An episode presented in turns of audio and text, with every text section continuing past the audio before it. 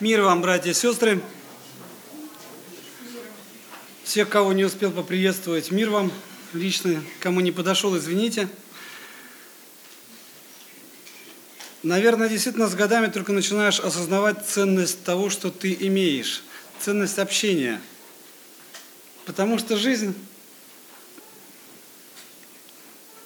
она ограничена. Сегодня ехали с сестрами из поселка Новый Свет в церковь, и Зоя Семеновна говорит, ну вот уже сейчас май кончится и лета нету. Вроде зима недавно наступила, уже уходит зима.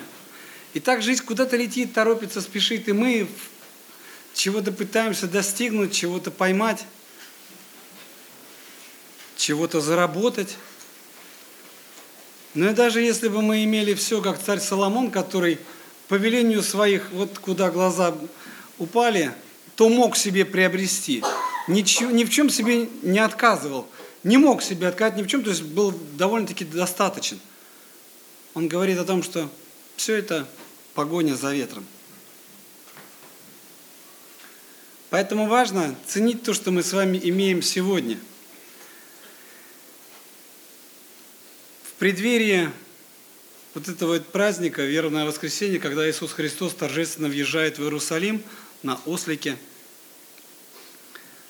въезжает для того, чтобы принести жертву. Жертву, состоящую из Него самого – жертву, которая является для Бога приятным благоуханием. Именно Его жертва, жертва Иисуса Христа. В одной из глав Торы, э, в начале книги Левит, есть различные законы о жертвоприношениях. И именно они, только о некоторых из этих жертв сказано, что они являются благоуханием, приятным для Всевышнего – благоухание, приятное Всевышнему. Всего пять видов жертв есть, и вот эта жертва всесожжения, она является благоуханием, приятным Всевышнему. А, скажите, пожалуйста, мужья, у которых иногда у жен чего-то на кухне пригорает, как вы себя чувствуете? Замечательные хозяйки, я счастлив – но когда на кухне что-то пригорит, наш нос это ощущает сразу же. Кому из нас нравится этот запах? Поднимите руку, пожалуйста. Запах пригоревшего никому не нравится. А здесь сжигается вся жертва целиком вместе с костями. Запах весьма неприятный для носа. И Запах настолько неприятный, что мы хотим убежать от него. Наш организм не в состоянии его вдыхать. Он внутри нас начинает отравлять. И это неприятное благоухание. Более того, сказать можно отвратительное благоухание. Вопрос, что же имеет в виду Библия, когда говорит о приятном благоухании – есть такой интересный, есть автор основного комментария к Торе, э, Раби Шлома Ицхак, Соломон. Ицхак объясняет такой данный парадокс, интересно очень, что благоухание – это не запах, а благоухание – это успокоение духа для Всевышнего. По одной простой причине. Сегодня брат Лев говорил, почему мы здесь собрались? Лев – Извини, пожалуйста, вот ты сегодня говорил, почему мы здесь собрались? Потому что Бог сказал, и это исполнилось. И вот эта жертва, которая приносится Богу, является приятным благоуханием. Он сказал, и его желание исполнилось. Сразу же параллель небольшую приведу. Э, родители, что для вас приятнее всего в ваших детях? Замечательно. Всего-то ничего. Ты о чем-то ребенку сказал, и ребенок побежал и сделал. Так? Это уже второе. В отношениях родителей и детей все очень просто. Ты о чем-то ребенка просишь, он бежит и с радостью это выполняет. Или есть что-то другое радостнее для родителей. Успехи ребенка, достижения – это уже второе и третье. Это уже наша гордость будет больше даже играть, нежели А когда ребенок послушался, причем сразу же, и его не надо по два, три, по четыре, по пять раз повторять, убеждать, уговаривать, и это самая большая радость. Мы сказали, и это исполнилось в наших детях или нашими детьми. Это большая радость. Но интересный момент. Неужели принесение жертв не подобно исполнению остальных заповедей, которых в Библии великое множество? Тем не менее, скажите, пожалуйста, сколько заповедей есть в Новом Завете? Вот так и написано, целых две штуки. Да? Нету. А сколько повелений дает Иисус Христос в Нагорной проповеди? Кто-нибудь считал? А хотя там очень много для исполнения мы можем найти, но мы не считаем это. Зато все сидящие здесь знают, сколько повелений для исполнения в Ветхом Завете. А? Десять заповедей. А повелений сколько? Опа! Смотри-ка, мы это знаем. В Новом Завете не знаем, а в Ветхом Завете знаем. 613 повелений для исполнения. И все эти 613 повелений ниже, чем это жертвоприношение? Нет, они все равноценны вроде бы. Но соблюдение человеком любого закона, любого, любой заповеди является служением для Творца. То, о чем сегодня говорил брат, пастор, я не знаю даже, почему так произошло, но вот он об этом уже сегодня говорил – только почему-то именно благоуханием приятным и успокоением Духа Всевышнего является именно жертвоприношение. И то не все. Стало быть, заповеди о жертвоприношениях отличаются от остальных заповедей. Чем же? Итак, назвать несущественными остальные повеления мы не можем? Не можем. Но именно вот это жертвоприношение является чем-то особенным. Во-первых, эти жертвы приносились в храме, нигде в другом месте. Дальше. Сжигание туши животного происходило для чего?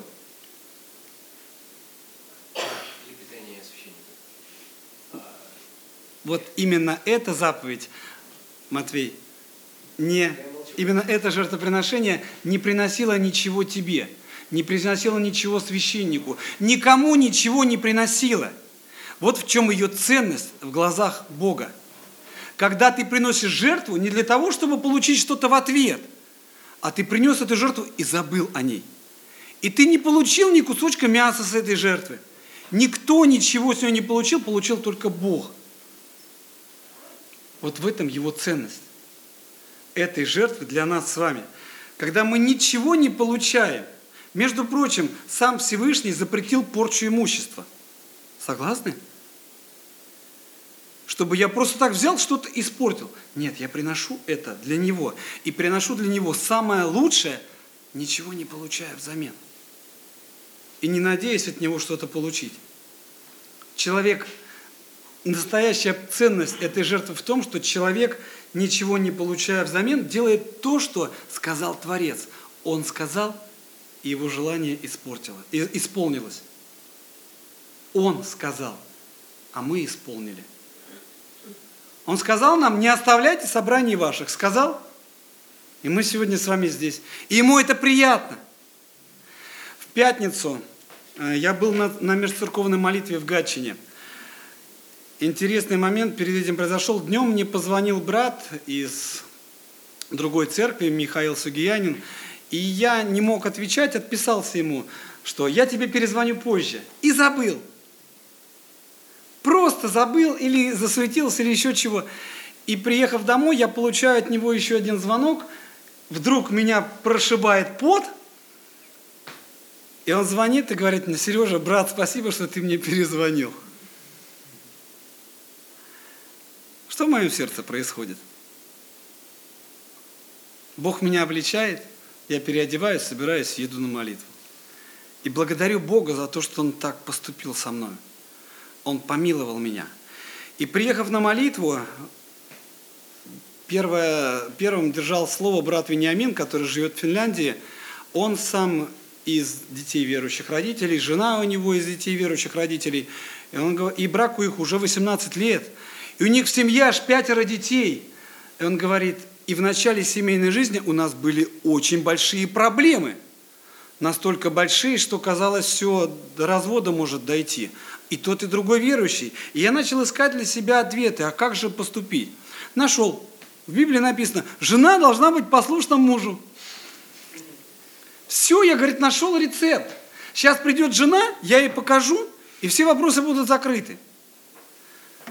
А потом Бог говорит ко мне в сердце, а ты что, жена? И я начал искать, что относится к мужу по отношению к жене. И говорит, здесь Бог начал со мной работать. Начал меня обличать, и я начал плакать и каяться. И моя жена не пришла еще домой, а в моих глазах она уже хорошая.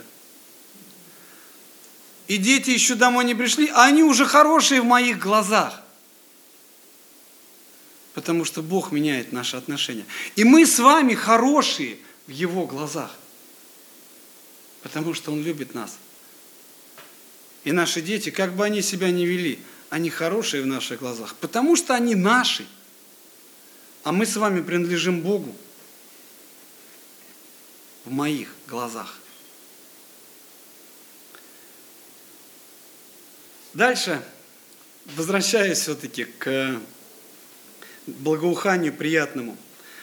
Как я говорил, что настоящая жертва состоит в том, когда мы делаем то, что сказал Бог. И это не приносит пользы нам – а это исполняет его желание. В Библии есть очень много заповедей, которые э, разделяются на три части. Есть заповеди, которые называются Мишпатим, есть заповеди, которые называются Эдуйот, и есть э, заповеди, которые называются Хуким. Мишпатим. В переводе на русский это значит предложение. Это все очень просто. Бог предлагает, и мы исполняем. Есть заповеди, которые называются эдуйот. Они являются свидетельством. И они для начала могут быть, может быть непонятными. Но после того, как ты объясняешь человеку, он приходит в понимание и исполняет эти свидетельства. А есть вот заповеди, которые называются хуким, указы. И к этим заповедям относятся первое – употребление в пище свинины – вот может кто-нибудь из здесь сидящих объяснить, почему евреям нельзя есть свинину? И я не могу. Потому что это хуким, это указ Божий. Помните историю про э, запрет смешивать в одежде шерсть и лен? Знаете, да такое? Запрещено. Объяснить можем? Не можем. Это тоже хуким. Это тоже указ Божий. Или, например, история, которая описана в книге чисел в 19 главе. А, у нас она называется рыжая телица, у евреев называется красная корова. Прочитайте ради интереса. Все то же самое можно сделать с любым животным. Но привести надо красную корову и все. Потому что Бог сказал так.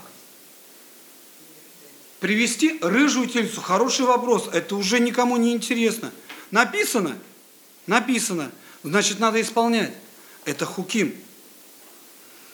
Но объединяет их эти заповеди то, что в них по-человечески нет никакого рационального смысла. Вроде бы, ну, ничего мы не получаем. И сколько бы человек, как существо, которое пытается до всего дойти своим разумом, не пытался дойти и осознать, и понять, и все себе объяснить, и разложить по полочкам, ничего не получится. Хотя многие ученые на сегодняшний день пытаются нам предложить одно или другое или третье рациональное объяснение, не, получи, не получается ничего. Потому что идеи весьма далеки от истинной цели этих заповедей. А истинная цель – укоренить в верующих людях трепет перед царской властью Творца. Вернусь еще раз к этому брату Вениамину, который э, говорил, он сказал, я сегодня, знаете, о чем хочу вначале помолиться? О тех, кто сегодня не пришел.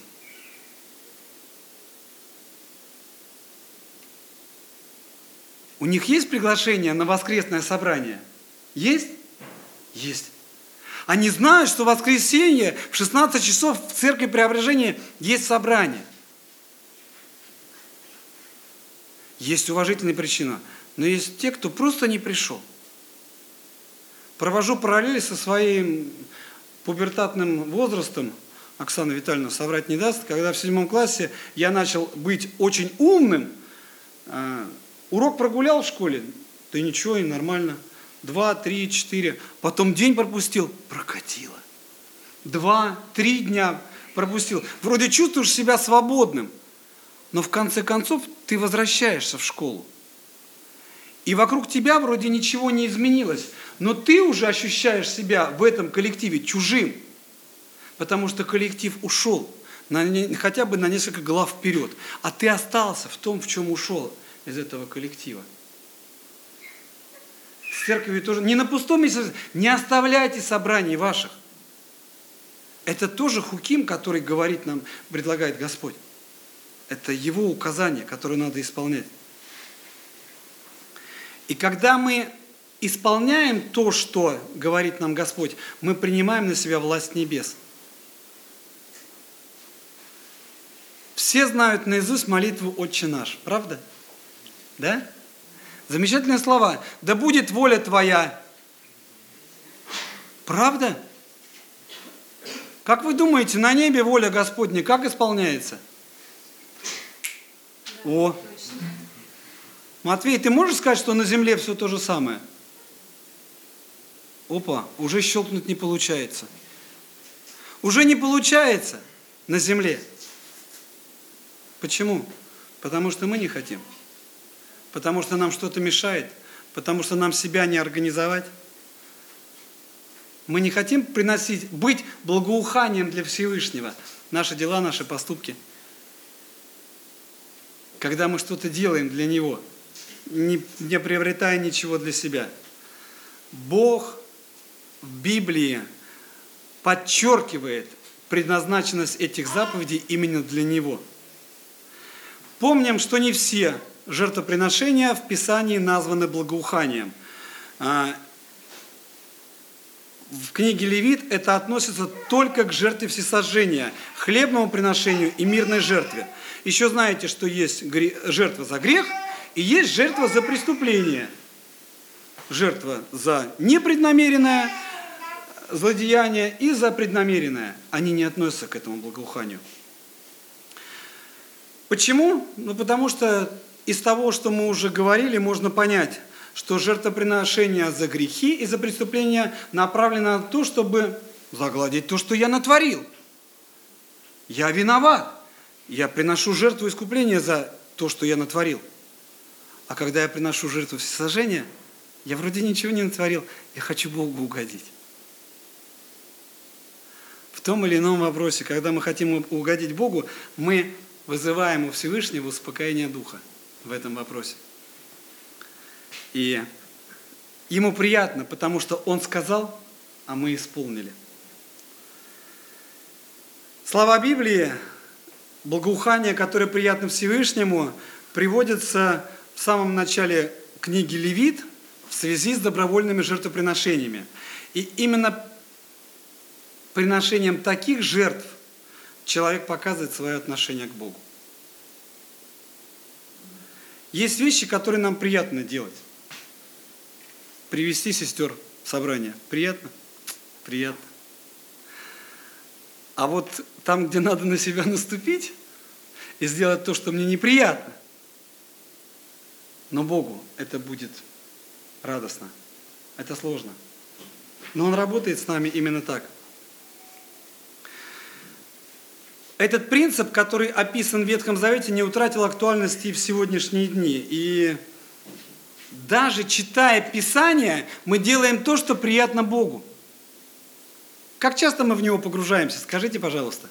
Пускай каждый сам себе отвечает как много времени мы находим для того, чтобы пообщаться с Творцом через Писание.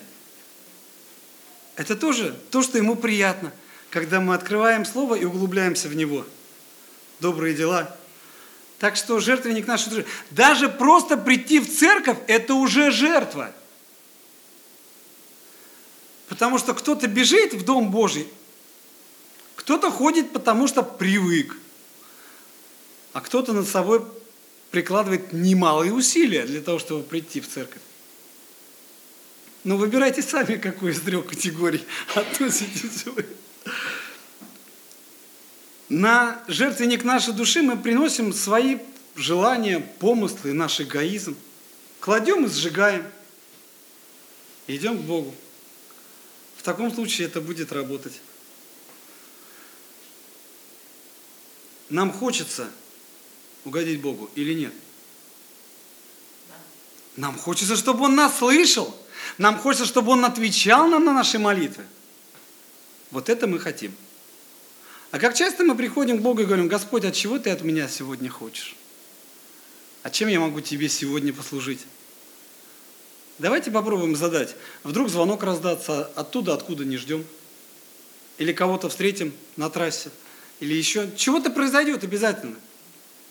Мы придем к Нему и скажем, Господь, вот чего ты хочешь от меня сегодня? И мне очень нравится вот завершение такое, что единственной причиной наших поступков, единственной идеей, вдохновляющей нас на их совершение, должно стать «Он сказал и совершилось». Не потому, что я сделаю, и мне вот за это будет. Бог сказал и совершилось. Иисус пришел на эту землю почему? А? По той же самой причине. Потому что отец сказал, а сын пошел и исполнил. Он пришел на эту землю для того, чтобы исполнить то, что сказал ему отец. И он исполнил это в полноте.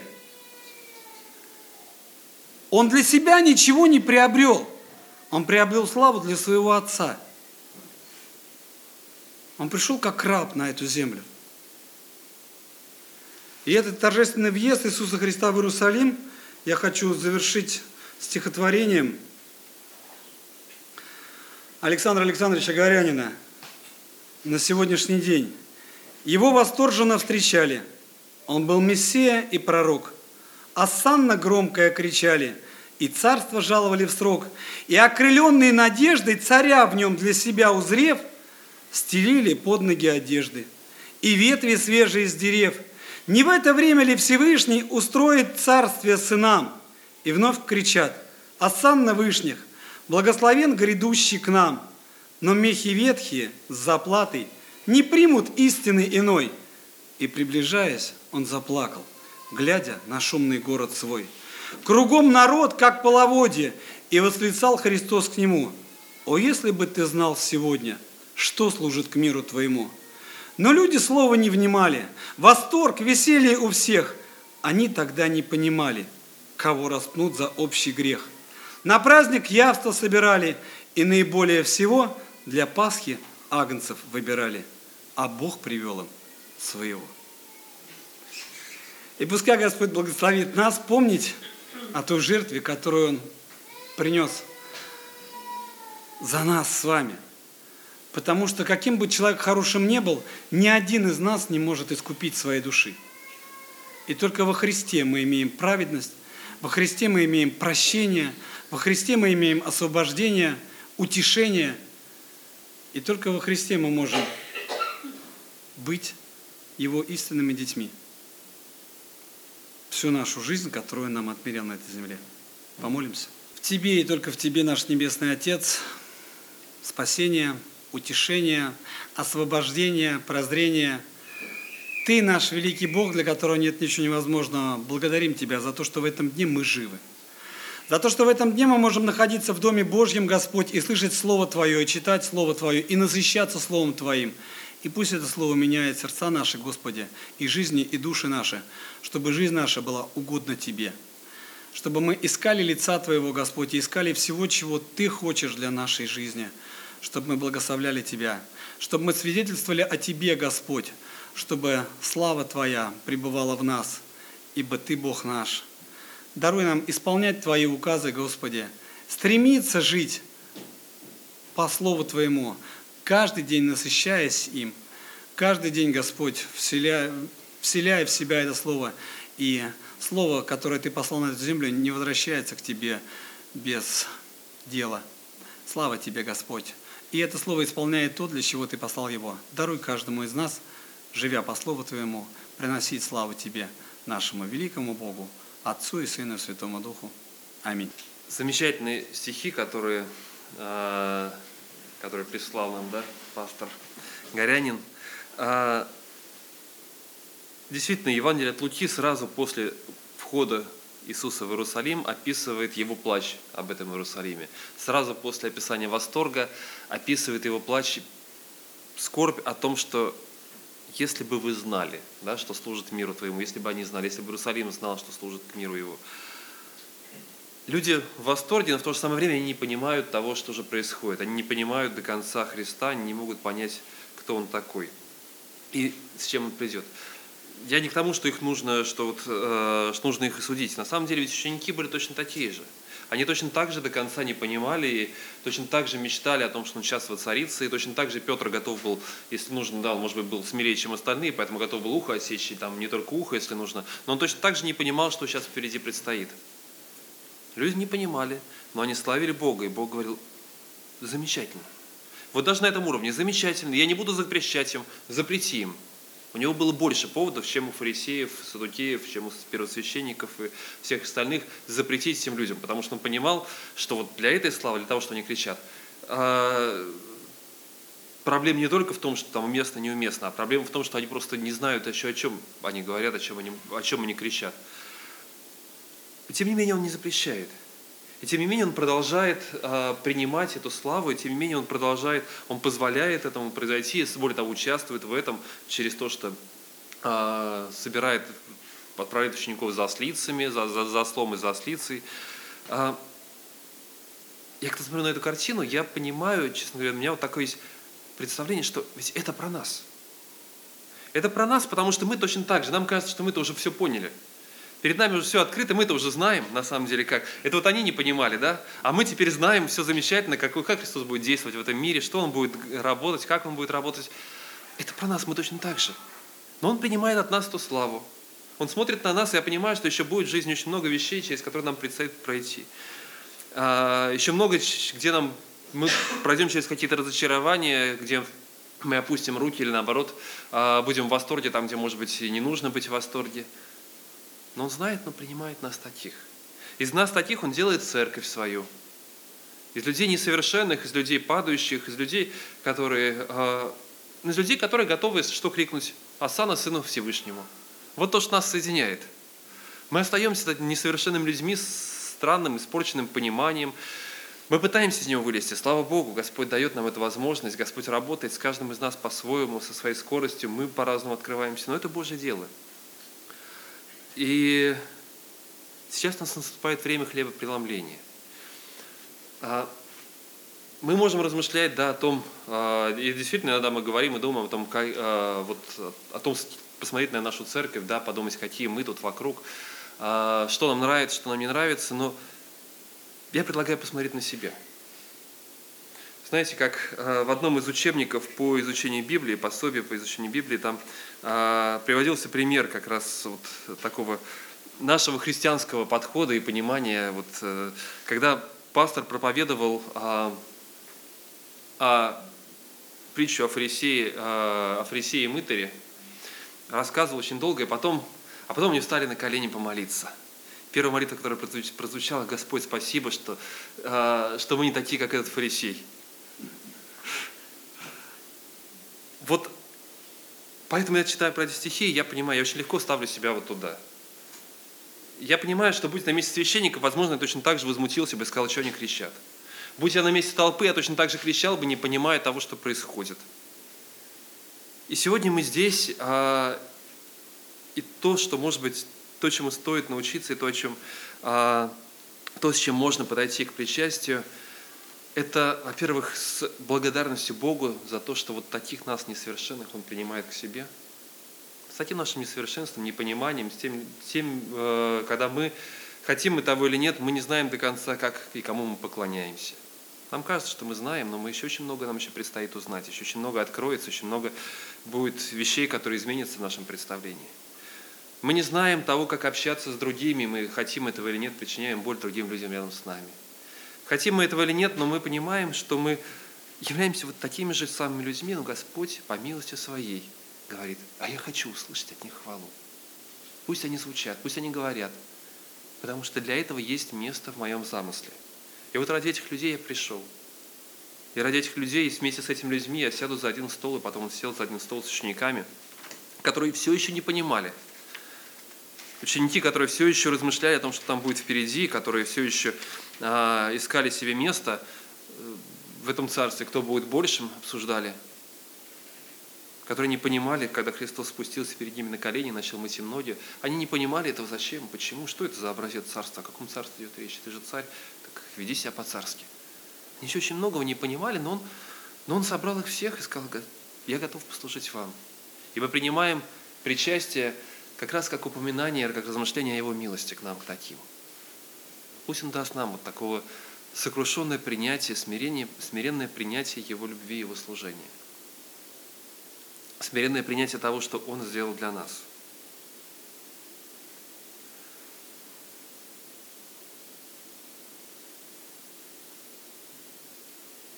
И когда настал час, он возлег с двенадцатью и двенадцать апостолов с ним. Это уже те апостолы, которые... Это уже не просто вот эта толпа, да, это люди, которые знают его гораздо больше. И сказал им, очень желал я есть с вами эту Пасху прежде моего страдания – Ибо говорю вам, что уже не буду пить ее, есть ее, пока она не свершится в Царстве Божьем. И взяв чашу и благодарив, сказал, примите ее, разделите между собою. Ибо говорю вам, что не буду пить от плода виноградного, доколе не придет Царство Божие. И взяв хлеб, благодарив, преломил и подал им, говоря, это тело мое, которое за вас предается. Это творите мое воспоминание. Также чашу после вечери, говоря, это чаша, новый завет в моей крови, которая за вас проливается. И вот рука предающего меня со мной за столом, Впрочем, Сын Человеческий идет по предназначению, но горе тому человеку, через которого он предается. И они начали спрашивать друг друга, кто бы из них это был, который это сделает. Был же спор между ними, кто из них должен почитаться большим. И так далее. Когда я читаю эту историю, я понимаю, что это вот как раз история, история одиночества. История одиночества, а, одиночество того, кто пошел по пути следования, кто решил выполнить предназначение Божие. Христос, который понимает предназначение Творца, который идет и исполняет эту роль, а, берет на себя жертву, он понимает, что вот в этом он хочет, он нуждается в людях, которые будут рядом с, ними, с ним. Он мечтает о том, что я буду вместе с вами, еще я мечтал, чтобы сесть за один стол с вами, очень желал я есть с вами эту Пасху прежде моего страдания, но в то же самое время он понимает, что это люди, которые не понимают того, что сейчас происходит которые готовы скорее спорить да, о том, кто из них больше, рассуждать о том, как достичь того или другого. И это не они, это мы. И он точно так же среди нас, он переживает точно так же и мечтает о чем-то большом и замечательном для каждого из нас, для церкви. Он мечтает, он делает то, что он делает. А мы остаемся теми, кто мы есть. Понемножку меняясь, позволяя ему работать. Но в том, что мы становимся другими, совершенно не наша заслуга, это его работа, его терпение – и Он по-прежнему хочет есть эту трапезу вместе с нами, несмотря ни на что. И в этом Его милость.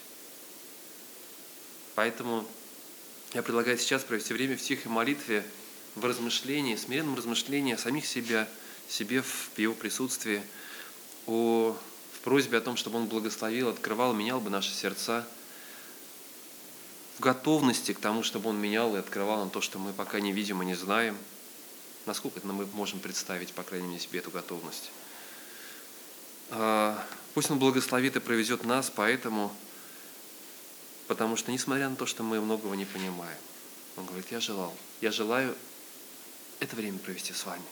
Я желаю разделить эту трапезу вместе с вами, с каждым из вас. Пусть Он даст вам мир. Давайте проведем время в тихой молитве и смирении пред Ним. Господь, мы те, кто в восторге, те, кто готовы кричать «Асана». Но Ты знаешь, Господи, насколько мы слабы. Гораздо лучше, чем мы. Ты знаешь это. Ты знаешь наши проблемы намного больше, чем мы их знаем. Ты знаешь, Господь, насколько мы несовершенны, насколько мало мы понимаем еще того, какими мы должны быть, того, как Ты работаешь в этом мире. Но мы в смирении предстоим перед Тобой. Мы хотим, Господь, чтобы Ты работал с нами, чтобы Ты работал через нас, чтобы Ты менял нас, Господь. Мы стоим перед Тобой и просим, действуй здесь, сейчас. Слава Твоя да будет, Господь. Прошу Тебя об этом.